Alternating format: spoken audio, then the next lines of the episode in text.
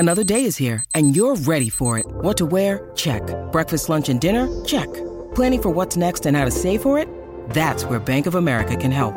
For your financial to-dos, Bank of America has experts ready to help get you closer to your goals.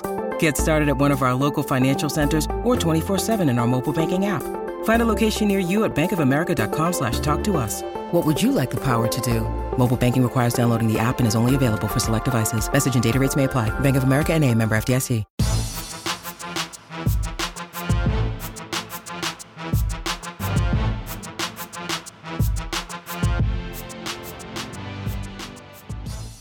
Welcome to the Mini Break, your daily podcast for the biggest storylines, results, and controversies from the tennis world. Today is Wednesday, February ninth. On today's show, I want to offer my thoughts on what was likely the last match of Juan Martín Del Potro's career. Del Potro falling to Federico Delbonis six one, six three in Buenos Aires. Of course, it was so great to see Del Po back on the court, and if you watched the match, you could thoroughly enjoy the crowd's embracing of Del Po, even when he wasn't playing his best tennis. It was electric when Del Po starts the match with a break of serve. You get hope in your hearts as tennis fans. You think, oh man, is he about to go on some sort of Cinderella run to end his career? Unfortunately, Delbonis ultimately winning six consecutive games, taking a six three second set, very likely ending the career of Juan Martín Del Potro, and what a career it was for the two thousand nine U S Open champ, a guy who, when healthy, was as good as any player in men's tennis. And that's in an era, of course, that featured Novak Djokovic, Rafael Nadal, Roger Federer, all at the peaks of their power. It didn't matter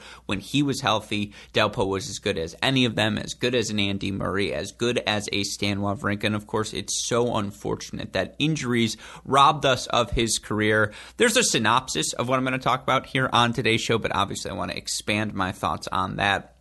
And then, of course, talk about who's looked good thus far this week on the A T P and W T A Tour. For the W T A, we've got the one event happening in Saint Petersburg. Thankfully, I believe we've got eight top thirty players as your top eight seeds. Now number three seed, Anastasia Pavlychenkova, ultimately pulling out of the event before it began. Still, nevertheless, as always, it's a deep event. You know, so many fun early round matches thus far played out and setting up to be a blockbuster finish in Saint Petersburg. And, of course, we've got Doha. We've got Dubai, Indian Wells, Miami, all ahead. It's going to be a fun couple of months here for us tennis fans. I want to talk about who's looked good thus far in Saint Petersburg, and then, of course, talk about the A T P side, the action happening in Buenos Aires outside of Juan Martín Del Potro. Of course, talk about the action happening at the five hundred level event in Rotterdam, the two fifty happening stateside here in Dallas as well. Of course, before I can do any of that, I want to remind all of you listeners that the reason these podcasts are made possible day in, day out is because of the support we get from all of you, and sincerely, we are now well past the Australian Open. The numbers we continue to generate for these podcasts, better and better, and that's a testament to all of you. We are so grateful that you stick with us day in, day out for your updates on what's happening across levels in the tennis world. Of course, a huge thank you to our Patreon family as well. Helps us pay for things like lighting and food and electricity that allows us to record all of this content, and of course, we are immensely grateful for the community we have built with them. If If you would like to support our efforts, join our Cracked Racquets Patreon community. You can do so and find more information about how by going to our website, cracked racquets dot com. Of course, last but certainly not least, a shout out to uh, our friends over at Tennis Point, best in the business at providing the best equipment at the lowest prices. You go to tennis dash point dot com right now on check at checkout. Excuse me. You're going to use our promo code C R fifteen. What do you get with that promo code? You get fifteen percent off all sale items, free two-day shipping on all orders exceeding seventy-five dollars. Best of all, a free can of Wilson Extra Duty tennis balls. You'll also let them know we sent you there, which we greatly appreciate. Look. Look good, feel good, play good. It's that simple. If you don't feel right in the gear, if you don't feel right about the racket, the strings, the shoes, you're just not going to put out your best performance out on the tennis court. If you want to feel your best, look your best, play your best, turn to our friends at Tennis Point, tennis dash point dot com. The promo code is C R fifteen. One other note before we get into today's show, and many of you listeners will already be well aware of the fact that college tennis is a level of tennis that is near and dear to our hearts here at Cracked Racquets. As such, we are immensely excited to be able to broadcast the twenty twenty-two National Indoors. Both the men's and women's events can be able to be found exclusively on our Cracked Racquets YouTube channel. Of course, we'll employ our red zone coverage, jumping from court to court throughout the match. Singles, doubles, it's going to be myself and Mike Cation this weekend covering the women. It's going to be myself and Mark Bay in Seattle next weekend covering the men. Should be a very fun four-day event as we crown a national indoor champion here early in the twenty twenty-two college tennis season. If you want to hear previews for those events, be on the lookout on our Great Shot podcast feed. Of course, we've got our Deciding Point episodes, our weekly recaps of all the action happening in the college tennis world. If you want to watch those shows, you can live on our YouTube channel, nine p.m. Eastern Time on Tuesdays for the women, seven p.m. Eastern Time on Thursdays for the men.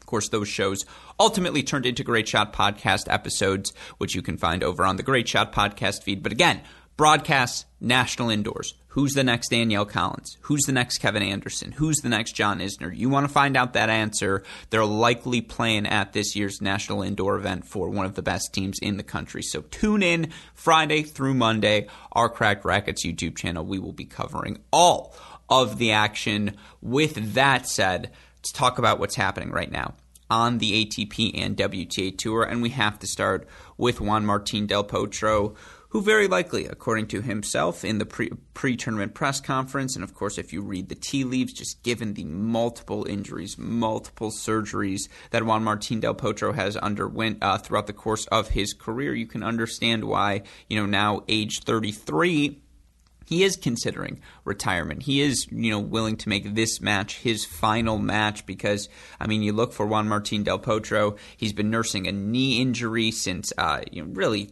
June of twenty nineteen, and, you know, hasn't played since that June of twenty nineteen, and has had multiple surgeries trying to, you know, get his knee correct, and of course has had multiple wrist injuries throughout the course of his career and can't really hit through the backhand comfortably the way he could in two thousand nine when he took the tennis world by storm and won that first Grand Slam title uh, at the age of twenty. He physically, he just, it's too difficult for him to carry on, for him to carry on, especially at a level that he would be comfortable playing at out on court, because Juan Martín Del Potro doesn't want to be a show pony, right? He doesn't want to ship off from tournament to tournament to tournament, the same way Andy Murray didn't want to ship off from tournament to tournament to tournament if he didn't think it would be feasible for him to have some success, to make a career out of what he was doing, because of course he would be granted a wild card into any event he wants to play. But that's not what Juan Martín Del Potro wants to be doing. And again, physically, if you watch this match, a one in three victory for Federico Delbonis. I'm not going to weigh into the, you know, people, it's platform envy. Anyone who criticizes a Ben Rothenberg tweet, I'm sorry, but you just have platform envy. Like, don't let him get under your skin. It's not worth it. I love Ben. He's a close friend here of the show, but like, his comment of, you know, way too many drop shots in this match, how could you not feel the pain of Juan Martín Del Potro? Any and every time Delbonis fired in a drop shot on the clay, A, it was difficult for Del Potro to change directions. B, it was difficult for him to push off that front leg and get to that drop shot or do anything with it. And thus, you know, it shouldn't be shocking that, you know, for Juan Martín Del Potro, again, physically, if you watch this match unfold, even if he lands seventy percent of his first serves, as he did in his, this match, he only won fifty-five percent of his first serve points, and he was just constantly under assault in his service games. It was so difficult for him to get around the ball and find forehands. He was, you know, and just move with any sort of fluidity in the inner or outer thirds of the court, outer thirds of the court, excuse me. And of course, for Juan Martín Del Potro, even post wrist injuries, he has always had that ability to find forehands on the ad side of the court. Go watch the twenty sixteen Olympics, which I spent far too much time watching in my younger days. I'm still pretty young, but in my younger days, I mean, I've watched the Murray Delpo highlights. I think I have that match memorized. The Delpo Nadal highlights, the passing shot Nadal hits on Love forty. I love that there's an Olympic athlete in Nadal's box who just goes nuts on the forehand down the line passing shot. Delpo hits this inside out forehand. Rafa passes him to get us to the breakers. Third set, six all to decide the semifinal match. It was extraordinary tennis. And, of course, for Delpo, in that Olympic run, he beats Djokovic first round. Djokovic leaves the court in tears because, of course, that Olympic gold medal, something he continues to search for, the one title he doesn't have in his career, because Delpo beat him when Djokovic was at the peak of his powers in that twenty sixteen season. That's how good Juan Martín Del Potro is at his best. And, of course, he's a guy who made semifinals twice at the French Open. So indicative of, don't say, well, big man on clay, he's always struggled to move, like, Why, why why don't we wait for a hard court or wait for, you know, something else? It's like, no, no, no, no. This is a two-time French Open semifinalist, a guy who made a semifinal at Wimbledon as well, two quarterfinals in Australia, but of course so frequently was dealing with health issues both at the end of the season and then they would leak over to the start of a season. You look for Juan Martín Del Potro throughout the course of his career, and perhaps this is the most concerning thing. It's just like, how many Grand Slam main draws did Delpo play throughout the course of his career? He played thirty-seven. thirty-seven throughout the course of his career. That's less than ten consecutive seasons worth. You know, that's just over nine seasons, nine full seasons in a slam.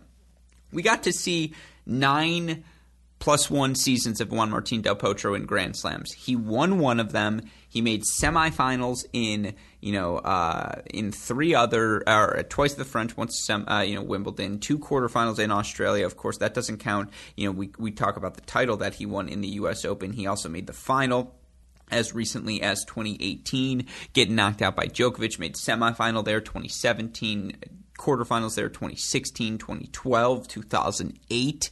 He's a guy who had a lot of success throughout the course of his career in the few Grand Slams we saw him play. And just like, again, how healthy was he for any of these Grand Slams? How many seasons did Juan Martín Del Potro play four Grand Slams since two thousand nine? So, you know, again, he wins his first U S Open title, two thousand nine. He plays four Grand Slams in a season just three more times since the start of twenty ten. Four Grand Slams in a season just three times, twenty eleven, twenty twelve, twenty eighteen. Since winning his first Grand Slam title, again, you look for him, that first Grand Slam title, U S Open two thousand nine. I believe he's played twelve, thirteen, thirteen plus six is thirteen plus ten, twenty-three. He's played twenty-three Grand Slams since two thousand ten. twenty-three, and I'll leave that all in, Westhoff. twenty-three Grand Slams since two thousand ten. This would have been the prime of his career. Let's be clear. You know, two thousand nine, he's twenty years old when he wins that. In the decade since, the prime of your career, twenty since thirty-three, he's played fewer than thirty slams. Did not, was never healthy enough for an extended stretch to get comfortable. And, you know, the one season he is healthy in the prime of his career, that two thousand, you know, the two seasons, I'd say, two thousand twelve, he makes fourth week uh, round or further in every slam he plays, three quarterfinals. twenty eighteen. Third round, semifinal, quarterfinal, final. The two seasons we saw Delpo healthy in his prime, he competed in the game's biggest events, and obviously goes to the uh, to Indian Wells and, you know, makes a big run there. What was that, twenty eighteen, I believe, or twenty nineteen when he makes his big run? It would have been twenty eighteen when he makes his big run uh, to Indian Wells, and, you know, he wins the title in Indian Wells and knocks out Roger Federer in the final in three sets, despite the fact that Federer served for the match in the decider and had three championship points. Delpo goes on to win that match in two thousand eighteen. We know how good Juan Martín Del Potro could be at his best. It's a crime that we weren't able to see it. At the same time, like, again, you can understand his decision. You just want Juan Martín Del Potro to feel healthy. And I know I'm not offering any new information to many of you listeners, and that's why, you know, I have not fired off the tweet on social media. I don't have much to add uh, to, to the dialogue that's already out there. There's a reason, unanimous approval rating for Juan Martín Del Potro. He is not a guy who anyone has anything negative to say. And, you know, of course, early in his career, there was some ferocity. And there's just, you know, there's a stubbornness to Del Potro. That stubbornness is why he continues to try to come back after every injury, because he refuses to quit. He refuses to give up. He knows just how talented he is. That forehand, one of the elite forehands in men's tennis history, one of the elite forehands in tennis history, period. Just, it's a shame. It, it's obviously, it sucks. At the same time, do we want to see Del Potro labor on the court and these sorts of performances month after month when we know he isn't healthy? No, we want him to go out on his terms. This feels like it's as close to his terms as we are going to get. you know, again, you feel bad for uh, Federico Delbonis, who was just trying to get through the match, just trying to win it. And obviously the crowd was going to vehemently be supporting uh, Juan Martín Del Potro. But, you know, in the end, Delbonis, one in three victory. He advances, likely the last match in the career of Juan Martín Del Potro. Although, who knows? Hopefully, like Andy Murray, we can find some way through modern medicine to heal the Del Potro knee, maybe get him a bionic wrist as well. No one is going to speak an ill word about Juan Martín Del Potro, particularly those people my age. You know, if you were Juan Martín Del Potro, two thousand nine, September, you know, I'm thirteen years old when he's winning that Grand Slam title. And I believe I was literally thirteen years old the week, I think on my birthday, because it was early that week, was when he cracked the top ten for the first time in his career. It was, of course, the week of my bar mitzvah. Who forgets what happens the week of their bar mitzvah? But, you know, Del Potro was the guy. If you know, you were rejecting the Murray, you know, because two thousand nine wasn't quite the big three, big four era yet. And so if you were rejecting of the dichotomy that was, it was either Federer camp or Nadal camp. And it was, you know, at that point, you're thirteen, you're a fan, you're not an analyst. And so you think to yourself, well, I don't want to be either of those guys. Why do I have to be Federer? Why do I have to be Nadal? I want to be different. For me, Murray was the one I gravitated towards. For a lot of people, it was Djokovic. For others, it was Del Potro. And you know, again, early on, it did feel like it was those three guys, Djokovic, Murray, Del Potro, that were the three guys best suited to challenge the Nadal, you know, Federer hierarchy. And certainly Djokovic more so, you know, did more so than anyone. Uh, but obviously Murray had his run, and it felt like Del Potro would have certainly had been in the mix there as well. I mean, just go to the matches where Del Potro multiple times at the Olympics knocks off Novak Djokovic, the success he had over the years in the big matches on the biggest stages.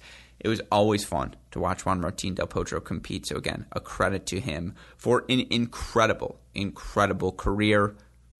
When you need mealtime inspiration, it's worth shopping Kroger, where you'll find over thirty thousand mouthwatering choices that excite your inner foodie. And no matter what tasty choice you make, you'll enjoy our everyday low prices, plus extra ways to save, like digital coupons worth over six hundred dollars each week. You can also save up to one dollar off per gallon at the pump with fuel points. More savings and more inspiring flavors make shopping Kroger worth it every time. Kroger, fresh for everyone. Fuel restrictions apply. Let's move on from Del Potro now and talk about the other events happening. Who's looked good so far this week on the A T P and W T A Tour? Since we started with Del Potro, let's start in Buenos Aires. Yes, you know, Delbonis looked pretty solid, did what he had to do to earn that victory. Thus far, standout performances. We talked about it a bit yesterday with Nate Walrath of Tennis Point. I thought Sebastian Baez, you know, Holger Rune really couldn't hurt him. And obviously I think Rune back on the clay, which is right now the surface he's most comfortable on, just gives him a little bit more time with his bigger backswing on the forehand, comfortable sliding around the court, improvisation, strength in the outer thirds, and yet Baez worked him. Like, it was really difficult for Rune to consistently hurt Sebastian Baez or find anything easy throughout the course of that match. And again, Baez, five six, five seven, one hundred forty pounds, soaking wet. Sneaky pop on everything he does. So strong. You can see it in the legs and just his explosion into the ball, the depth he's able to generate. Extraordinary mover as well on this clay court, comfortable moving forward, uses space around the court so well, attacking that open space. Obviously, he was a guy, what was it, five challenger titles last season uh, on the A T P Challenger Tour on clay, makes the Next Gen Finals, gets a good first-round win here, obviously made quarterfinals, I believe, last week as well. Baez is making his move into the top seventy-five, and of course, you can understand why he makes the decision to go play the South American clay court as he's trying to make a top seventy-five, top sixty push. Once he is comfortably in the top sixty, then I think we do see him starting to play more hard court events. Obviously, now he's going to get into all the slams on his own ranking, which is really the jump you're trying to make when you're twenty-one, twenty-two years old, as Sebastian Baez is. So, been really impressed with the young Argentinian. That was a very impressive win over Holger Rune in round one. Was a good win for Miomir Kecmanovic over Laszlo Dure. Just Kecmanovic out-physicaled him, and it's nice to see him take that confidence, you know, from the Australian Open. Drops the second set six one, but then takes the third six one. You know, that's a confident performance. I thought Francisco Cerundolo played well against Facundo Bagnis. Nice to see him swinging freely, showing off those weapons. Good win for Pedro Martinez over last week's uh, finalist, Alejandro Tabilo, though Tabilo bit gassed in the legs. Martinez made him pay for that fact. And then Jaume Munar, who's just a menace right now, and I thought sneakily looked really, really impressive throughout uh, the Australian Open. I know he loses that match to Karatsev in five sets where Karatsev makes over one hundred errors. But Munar physically is locked in, changes direction so well. Again, sneaky pop for a guy who doesn't have the biggest size and will, if he beats you to this spot and you're a little bit lazy, go up the line, make you pay. It's setting up to be a really fun week. You look right now, round of sixteen in Buenos Aires. Still the favorite, Casper Ruud, who we've yet to see play, forty-two point four percent. Schwartzman, your number two seed, twenty point three percent favorite. But you look across the board, the only matches that aren't under, you know, the sixty forty threshold via Tennis Abstract's forecast is Ruud versus Carbeas Benya and Schwartzman versus Munar. Everything else is sixty forty or closer. You've got fifty point nine to forty-nine point one, Kecmanovic Cerundolo, Baez Sonego, fifty-two forty-eight, Lajovic Coria, fifty-two forty-eight, and you know, even Fognini Martinez is, you know, fifty-six forty-four, tight across the board in Buenos Aires. Yes, it feels early for the clay court action. Nevertheless, we have it on our hands over in South America. With that said, let's move to Saint Petersburg. And again, it's still early here, and I'm recording this midday on Wednesday. Thus, I've gotten to see the round of sixteen, five matches unfold. All your seeds advance on the day, and credit to them, man. And in particular, Lena Rybakina, she looks healthy once again. Was not at the end of the Australian Open. two and win over Gracheva. Indoor hard court, her serve, her forehand, her power tennis, taking the return early on the rise. I stand by my take from the start of the season. She's going to make a top ten push this year. Anett Kontaveit continues to roll, and she was pushed by Sorana Cîrstea. six four, seven five win for Kontaveit. Cîrstea, who's made third rounder further in four of the last five slams, just taking the ball early on the rise, swinging confidently, bunting down that ball flat and early, and just, you know, making opponents uncomfortable. But Kontaveit, so fit right now, was able to track down all the first strikes Cîrstea threw at her. You know, again, her, because she's getting to that ball earlier, her strength in those corners, the backhand on the run cross court. If you if you go forehand down the line, you better get that ball by her, because otherwise she's hitting the backhand cross court, and you have now lost all positioning in this in the point. And you know, again, Cîrstea pushed. Kontaveit, though, looked very much like a top ten player. Four and five win over a very much informed Cîrstea. Ditto, by the way, with Maria Sakkari, two and four win over Alexandrova, straight set win over Potapova in her first round match. Potapova was swinging freely, as was Alexandrova, and Sakkari was able to make the match physical. Early on, just extended rallies, and Potapova was on fire in, in set number one of their match, runs out to a four one lead, and yet Sakkari didn't panic. She stayed calm, stuck to her plays, attacked when she could. Good wins for her here. Maria Sakkari's in danger of falling out of the top ten, because semifinal points in Miami, semifinal points at Roland Garros. You know, again, didn't have the best back half of the season, but has a lot of points to defend between now and then. So this is a good run for her into the quarterfinals here in Saint Petersburg.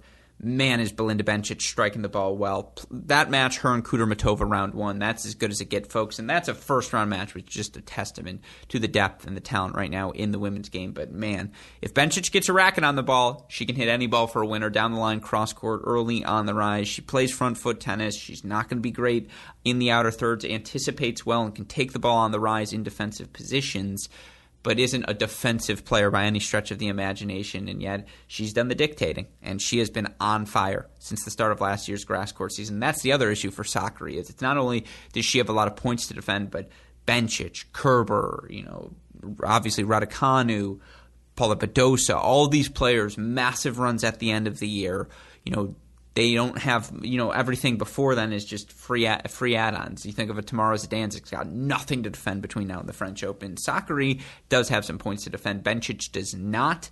Great result for her to get to the quarterfinal. Then Elise Mertens, who, you know, again, was pushed in round one against Alize Cornet, pushed in round of sixteen against Petra Martic.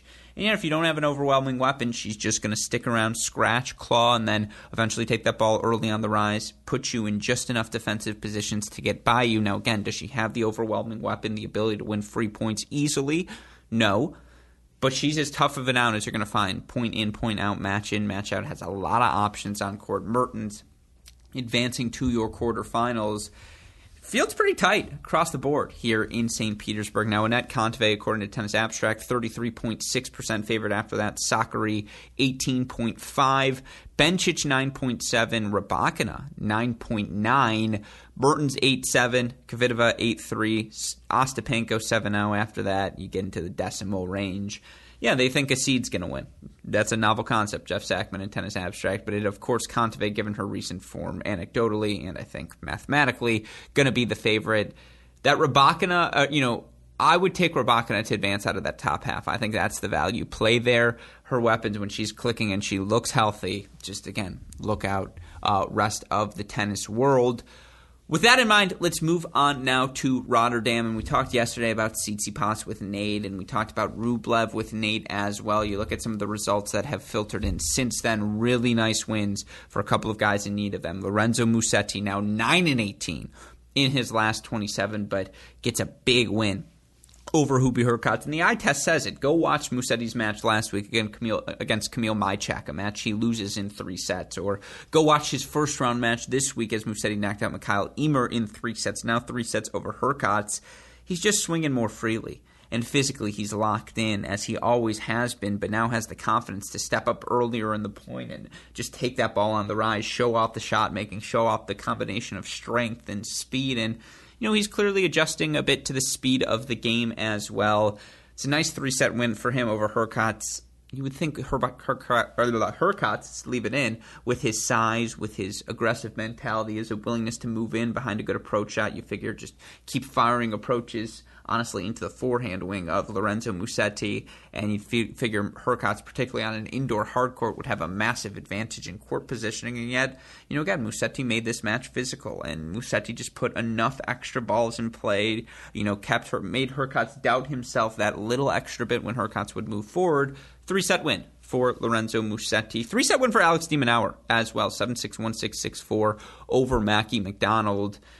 I mean, the Demon's just finally healthy, and he's swinging confidently. And again, he and Mackie, very similar game styles. Both guys so explosive, both in the outer thirds of the court. Both guys going to snap a forehand by you when you least expect it. Both guys sneaky, more solid, though, on the backhand wing, going to put a ton of returns in play. This is very much a Spider-Man meme sort of match, and it was electric, and it was physical. That's a really good win for Demon, who's slowly now finding his way back into form. We look for de Minaur here now to start the season. Obviously got the big A T P Cup win over Berrettini, beats Umber there. Fourth round for him in Australia before getting knocked out by Sinner. Now wins over Goffin and Mackie McDonald to advance to the quarterfinals here in Rotterdam. Great start uh, for the Demon uh, to his season.